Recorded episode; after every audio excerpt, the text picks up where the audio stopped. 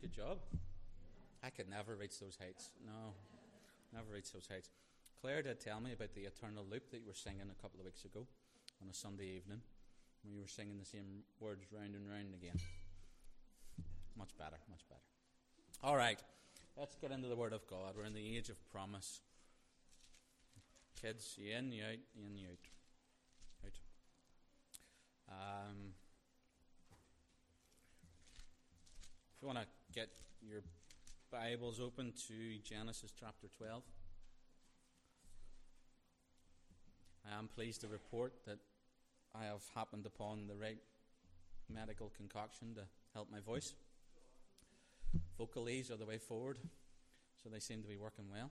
So there was there was numerous people spoke to me during the week and said, uh, "Yeah, we seen you couldn't speak when you were preaching last week." Well, thanks for that. But yes, so um, much better. All right, let's uh, go to the Lord in prayer first, and then we'll get into what He has for us. Heavenly Father, we do thank you, Lord, for your grace to us. We thank you, Lord, for those hymns that we've sung uh, this evening. And Lord, we thank you for the truths that contained in there. And I pray, Lord, that the truths that we sung from our lips would indeed be the meditations of our hearts. That we would love you, Lord, and live out the life that you've given us. And Lord, as we come to our studies this evening, I pray, Lord, you would help us to retain and just to see as we look through this uh, issue of the dispensations, to see that you've always been on the throne, Lord even as we've seen this morning. And you've always been a gracious God, and we thank you for that. And we pray, Lord, that you would just teach us, uplift us, that your word is true and it can be trusted. And Lord, also help us to see that no matter the depravity of the human heart, the grace of God can always reach lower.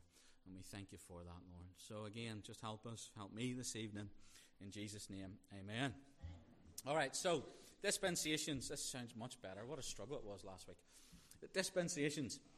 So last week we looked at the dispensation of, or the age of,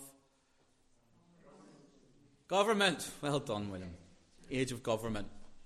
And, and as we've been going through this, I've been, I've been highlighting what are the characteristics. You know, how do you define a dispensation? I've given you Scofield's kind of quote, which is a dispensation is a period of time during which man is tested in respect to his obedience to some specific revelation of the Word of God.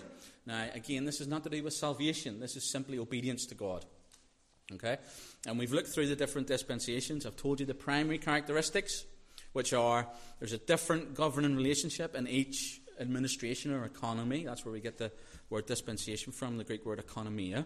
Um, there's a responsibility that's given to man, and there's revelation that's given that wasn't previously given by God. And we call this progressive revelation. So that we get here, we're going to see Abraham. God is revealing more specifics to uh, Abraham than was ever revealed to Adam and Eve in the age of innocence. God is revealing more.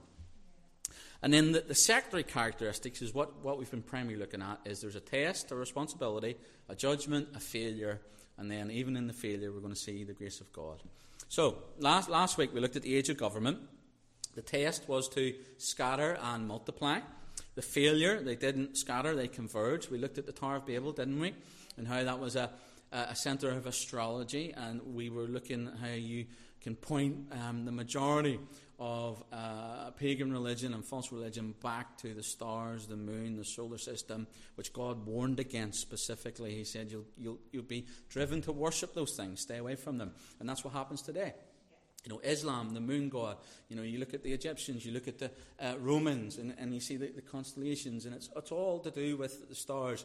And uh, God warns against that. And, and we know that the heavens were created to declare the glory of God. But again, instead of worshiping the Creator, man comes along and starts to worship the creation. And that's what Paul talks about in, in Romans. So the judgment was the confusion of languages, and we, we've seen how that, that would naturally scatter and, and disperse. And there was grace in there because you have the godly uh, line of, of Shem in there, and God is preserving a remnant, and there's always grace. And, and, and, and God, in that judgment and spreading them out and dispersing them, is actually keeping them from their own evil and wickedness. Because if the man is left to the, his own devices, we find that man just continually gets more wicked and wicked and wicked and wicked. And that's what happened in Genesis. And that's why God had to judge with such severity. So that there was only eight souls left because man's heart was continually wicked. Uh, so now we're moving on. We're moving on to after the time of, of Babel, and we're entering into this dispensation called the age of promise or the age of family. And what's happening here is that um, God is now honing things in because previously he's been dealing with humanity in general. But now he's going to hone in on a family. Really, Abraham, Isaac, and Jacob, which we know as Israel. And, and, and, and God's going to hone in on them. So it's a change of, of tact, if you like, from God in this dispensation. So, first of all, the responsibility. You don't need that up there because we know, we know it. The responsibility. What's the responsibility in this age? Remember, those are the things that we're, we're looking for here. So, nine generations after Shem, Abraham was born. Okay?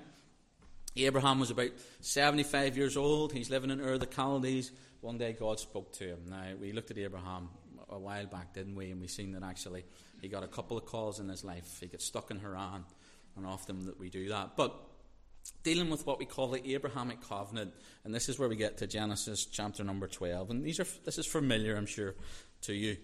Where God makes a covenant with Abraham that is unconditional very important. We're going to look at the covenants after we've finished uh, the dispensations because that's very important also in packing everything together in terms of salvation and everything else in the new covenant. But this covenant that is given is unconditional. That means God doesn't put conditions on it. When, when, we, when we look at the law, which comes next, it's very much conditional. God says, if you will, I will. Conditions. Here, there's not really conditions. The only thing you could even say was a condition we're going to find in verse 1. So let's read that. Uh, Genesis 12, verse 1. Now the Lord said unto Abraham, Get thee out of thy country and from thy kindred and from thy father's house unto a land that I will show you. You could possibly say that's a condition. But it's not really forming the Abrahamic covenant, so you're stretching. Verse 2 And I will make of thee a great nation, I will bless thee, I will make thy name great, and thou shalt be a blessing. And I will bless them that bless thee, curse them that curse thee, and, and in thee shall all the families of the earth be blessed. So this is, this is the Abrahamic covenant, and God's making some promises to Abraham here, or to the family, really, is what's going on here.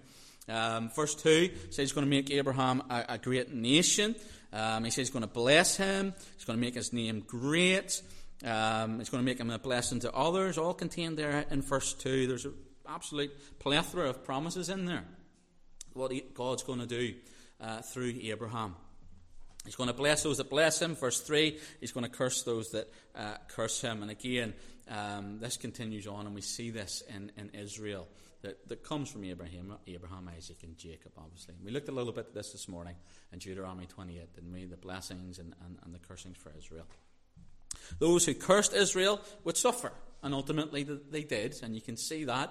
Um, one of my favourite things about going to Israel, I, am going to flag this up. If anybody's interested in going to Israel next year, in October, um, I am running the trip with Pastor Darren Rogers. Uh, we, I did one with him two or three years ago, and it's his turn now, and I'm kind of piggybacking on. But if you are interested in that, I'll bring the flyers in and, and, and put them at the back, and you can have a look at that. Um, Lord willing, we'll go at the end of uh, October next year. But one of the favourite things that, um, from my first trip to Israel was, you know, you get, you get all these T-shirts. You know, I mean, it's commercialised a little bit, but if any of you have been to Israel, you've come back with one of these T-shirts. You know, I love Israel, or you know, um, whatever it may be. But there's one I have. I still have it. It doesn't really fit because I I went in 2010 the first time, so I've put on a bit of beef since then. But I've kept it, and it's, uh, it's a list of all Israel's enemies. Down one side, Israel on the other side, and they're all crossed out. Babylonians, gone. Syrians, gone. And on and on it goes. And it says Israel's still standing. Why? Because God promised that family, I will bless those that bless you, and I will curse those that curse you. You go against Israel at your peril. You absolutely do. And, and countries, I, I, still believe this today, countries rise and prosper in how they treat Israel. Why? Because that's what God said. That's what God said. All the way back in Genesis 12. And of course, you know, the, the promises here won't be completely fulfilled until the, end times, if you like, but um, a, lot, a, lot, of them have, and certainly in terms of those nations. Uh, also, then, verse 3, it says, uh, In thee shall all the families of the earth be blessed. And of course, we're talking about that messianic line here. So, wonderful promises. And uh, so, this, this covenant, the Abrahamic covenant, just like the Noahic covenant before, has a sign. The Noahic covenant, the sign was the rainbow. I Remember, we looked at that and how the, the, the word in Hebrew is battle bow. Um, when we get into the Abrahamic covenant, it's, it's uh, slightly more severe sign, if you like, circumcision. Uh, in Genesis 17, that's, that's the sign. Um, and then God also revealed, as part of this covenant, the boundaries of the land that would be given to, to um, Abraham. So if we go to Genesis 15, so in your in you know in the Abrahamic covenant, you'll find it repeated and re-given. So Genesis 15, um, verse 12. This is part of it, and here Abraham's put into a deep sleep. This shows you the unconditional nature of this. Because Abraham's asleep for this covenant and this ceremony. Uh, Genesis 15, verse 12. And when the sun was going down, a deep sleep fell upon Abraham, and lo, a horror of darkness fell upon him. And he said unto Abraham, Know of a surety that thy seed shall be a stranger in the land that is not theirs, and shall serve them. They shall afflict them four hundred years. And also that nation whom they shall serve will I judge, and the substance shall come out with great su- and they shall come out with great substance, and they shall go on to their fathers in peace. They shall be buried in a good old age. But in the fourth generation they shall come hither again, for the iniquity of the Amorites is not yet full. And when it came to pass when the sun went down, it was dark. Behold, a smoking furnace and a burning lamp that passed between those pieces. In the same day, the Lord made a covenant with Abraham, saying, Unto thy seed I have given this land, from the river of Egypt unto the great river, the river Euphrates. And you can look at the map today, and Israel in their history has never, to this point, had the land as in given those boundaries that God give, God give to Abraham as part of the Abrahamic covenant. That means they will one day. It's yet to be fulfilled. That's the land that they'll be given. Uh, verse 19 the Canaanites, the Kenizzites, Kadmonites, the Hittites, Perizzites, Rephaims, and Amorites, and the Canaanites, Girgashites, and the Jebusites. So here, uh, God is ratifying this covenant. And, and I want you to notice that Abraham is asleep for all this. You know, there's, there's no contract negotiation. In a contract or an agreement, especially of, of this type, where they would get the pieces of animals and they would, they would split them and, and then they would walk down, down the middle. The custom was that two parties would take, take part in this and they both had to walk it. But it's only God that does this and, and he, he walks along as a smoking furnace and a burning lamp that passes between the pieces. I mean, Abraham's in a deep sleep and it says the Lord said unto Abraham. It's unconditional. This is a covenant filled with grace. Do you remember last week what I told you the number of grace was? Clues in the hand. Five. Five. Five. Look at um, verse. Verse 9 of Genesis 15. These are the animals that are used. And he said unto him, Take me a heifer three years old, a she goat three years old, a ram of three years old, a turtle dove, and a young pigeon.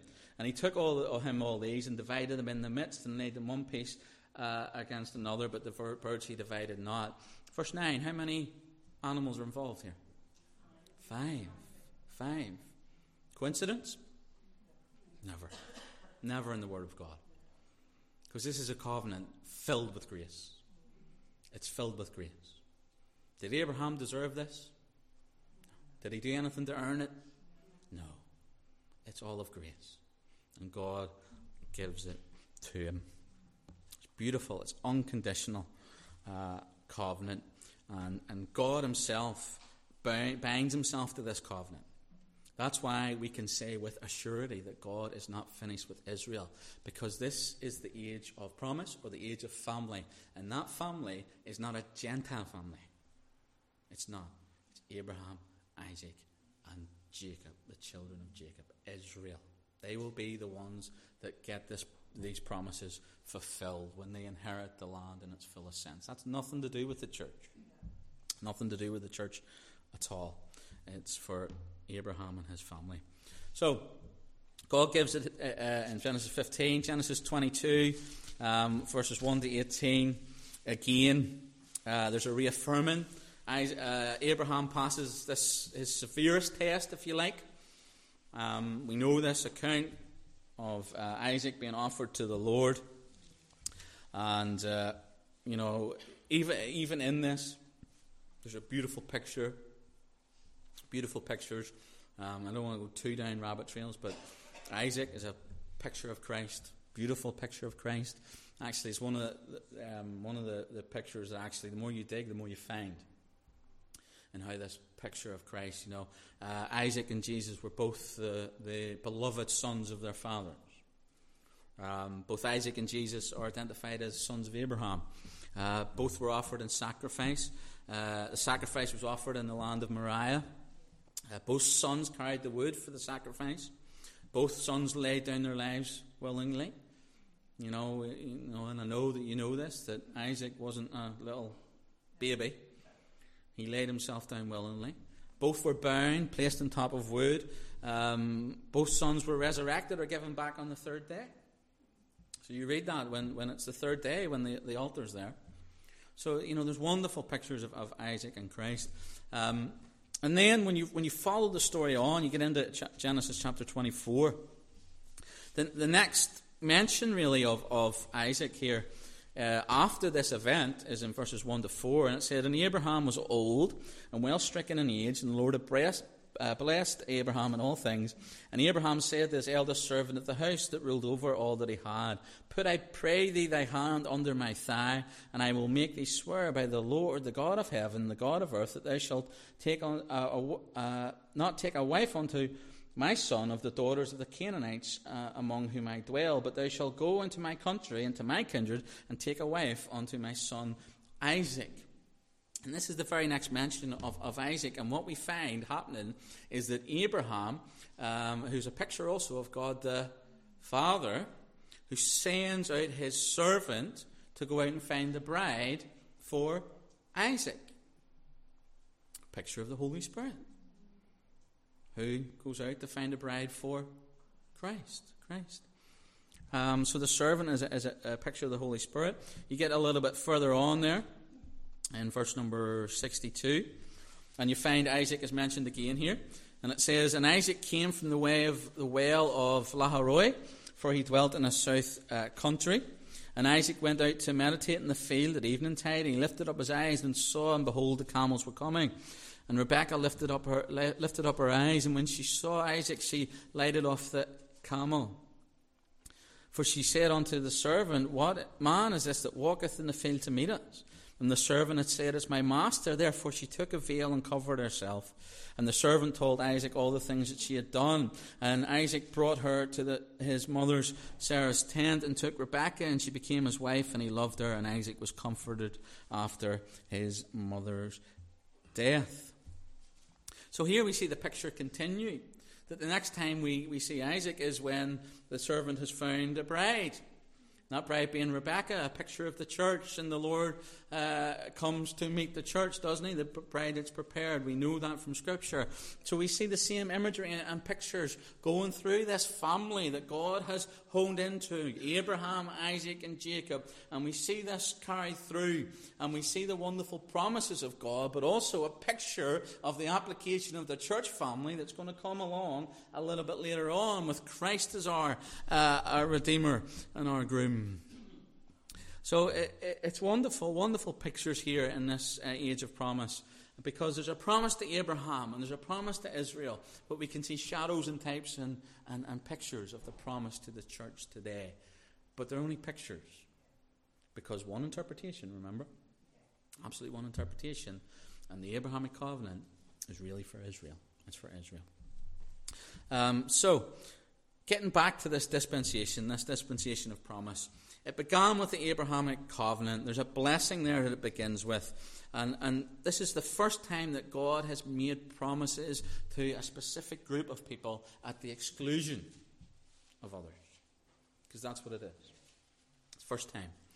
And um, the manner of response that God expected in this dispensation was nothing less than he expected before. It's not rocket science. All he wanted was obedience. That's all he wanted obedience. So, how does Abraham do? Let's get back to Genesis 12. We, we know this, don't we? Because we went through it not too long ago. Abraham's told, he's told to go to Canaan, which he ends up going. He gets there eventually, doesn't he?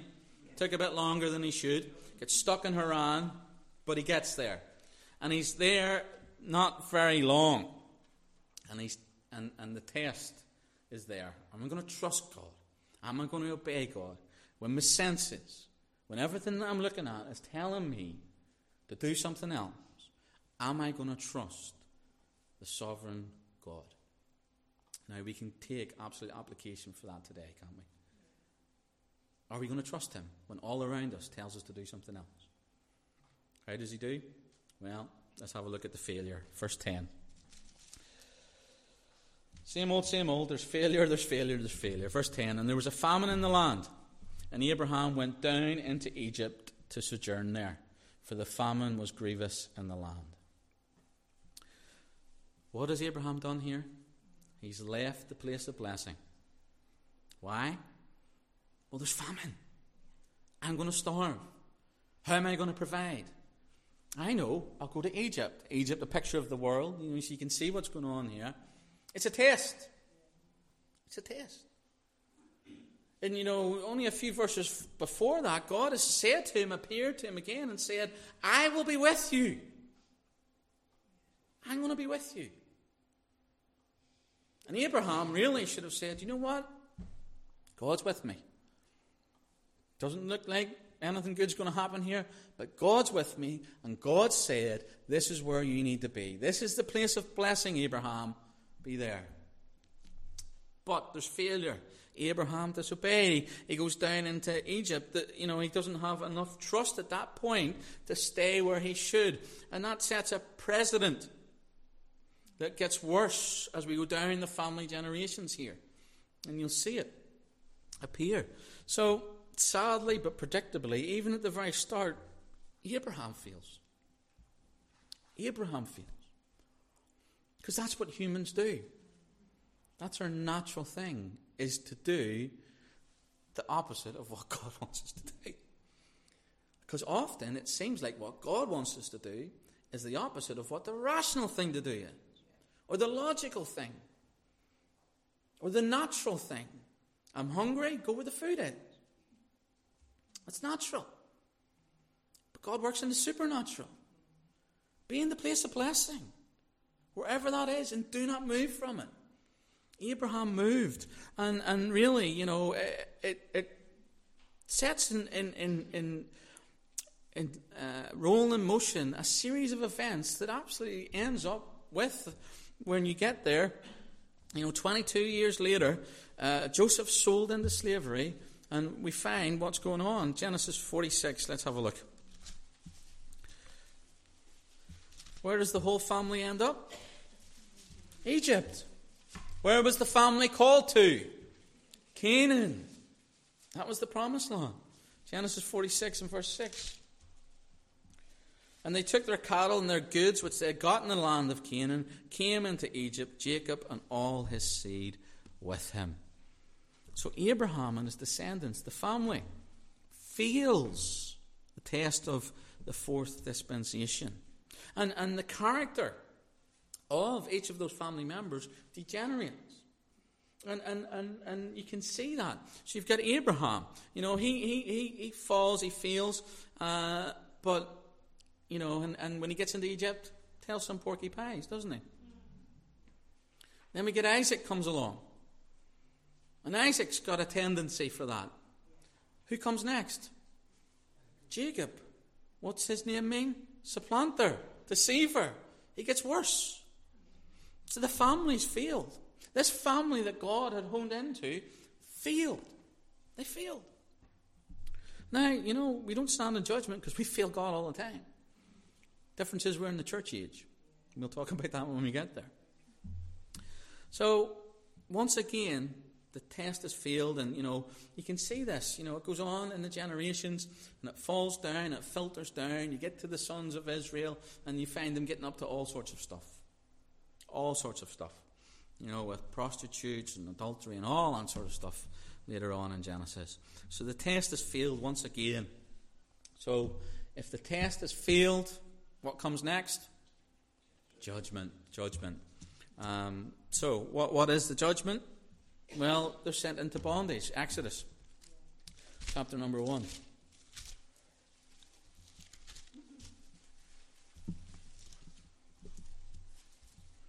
Exodus chapter number 1. Remember from this morning, it, the word moves history.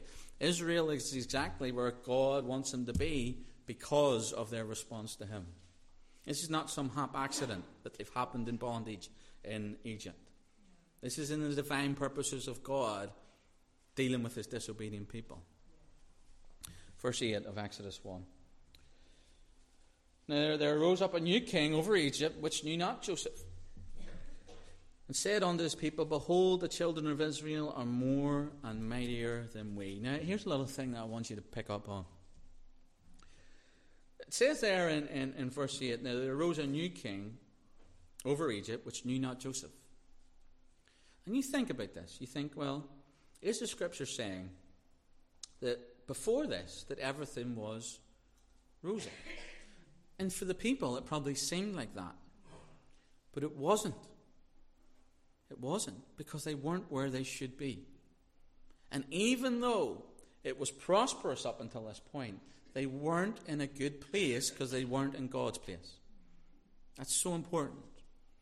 To them, it must have seemed, well, this is brilliant, you know. We have a history, we have a heritage here, there's some power, there's some authority, we're prospering. But actually, the decay was slow, but it was there because they should have been where God wanted them to be. So even though our circumstances, especially in this land, you know, we've a lot of freedoms, we've a lot of liberties, but don't take that for granted. Don't take that for granted. Don't abuse that. Don't say, well, we can just sit back. We have to be doing what God wants us to do, and we have to be where God wants us to be, no matter what it looks like. But we get to this point, there arises a new king, and, uh, you know, he says the people of the children of Israel are more than mightier than we. Uh, verse 10 Come on, let us deal wisely with them, lest they multiply and come to pass when there falleth out any war, they join our enemies and fight against us, and so get them up out of the land. Therefore they did set them over taskmasters to afflict them with their burdens, and they built for Pharaoh treasure cities, Pithom and Ramesses. But the more they afflicted them, the more they multiplied and grew, and they were grieved because of the children of Israel. And the Egyptians made the children of Israel to serve uh, with rigor and they made their lives bitter with hard bondage and mortar and in brick and all manner of service in the field, and all their service wherein they made them serve was with rigour. So, the climax of this dispensation, we find the children of Israel, the family that the promise was given to. It begins with blessing, Genesis 12. We get all the way along here, and we find what? Burden burden. They're under the taskmaster's whip. Why? Because of just in a series of unfortunate events? No. Because they weren't where God wanted them to be. And they cry out, and, you know, God ultimately sends a deliverer. And, and, and that's what we see. You know, that's God's grace. There's always God's grace. The judgment here, they're under the taskmaster's hand. They're in Egypt. They're in a, in, in a desperate place. And it's out of that desperate place that they cry out to God, and God answers. What a God we have! That He answers and He hears, even after the disobedience. And that's where we see God's grace. Begin with a blessing, we end with a burden, but God comes in and shows grace. He sends Moses raises that man up, puts his hand upon the people, and delivers him out of the land. And it's amazing that God would do that. It's amazing that he would reach out and, and, and, and keep on with the human race, even in the face of such disobedience.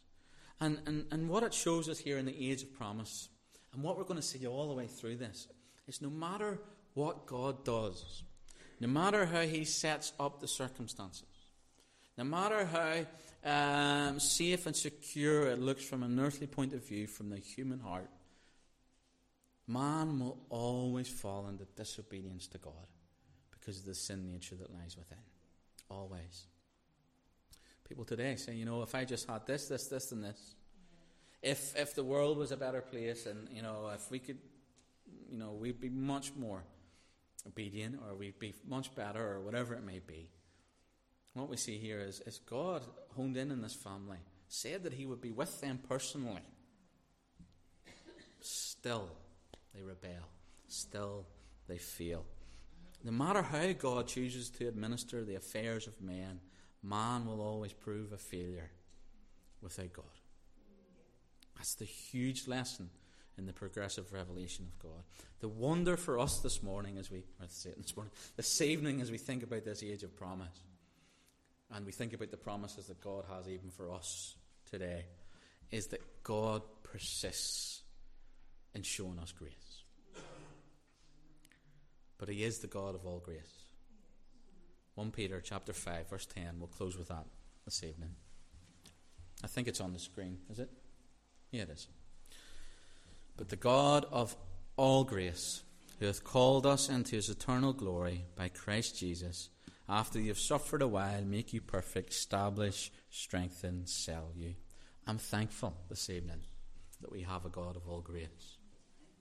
Because what we'll see through these dispensations, and we've, we've, that's our fourth one now, and we've seen time and time again, no matter how simple the test, man fails. No matter how unconditional the test is and the blessings are, man will still run away and just treat that with apathy. And you say, well, ah, uh, we're the church. We're much better. We've got much more revelation than, than Abraham and Isaac and Jacob had. And we do. We do. We sung it this morning. What more hath he said to you than what he said? We have the complete word of God. But, folks, the church is no different. They're no different. We take the promises of God and we abuse them, we neglect them, we cast them aside as we look to do our own thing. I pray this evening that we would learn the lessons from old. Let's be obedient unto God. He is the God of all grace. But let's not abuse that grace and take it for granted. Let's pray. Heavenly Father, we thank you, Lord, for uh, your word. We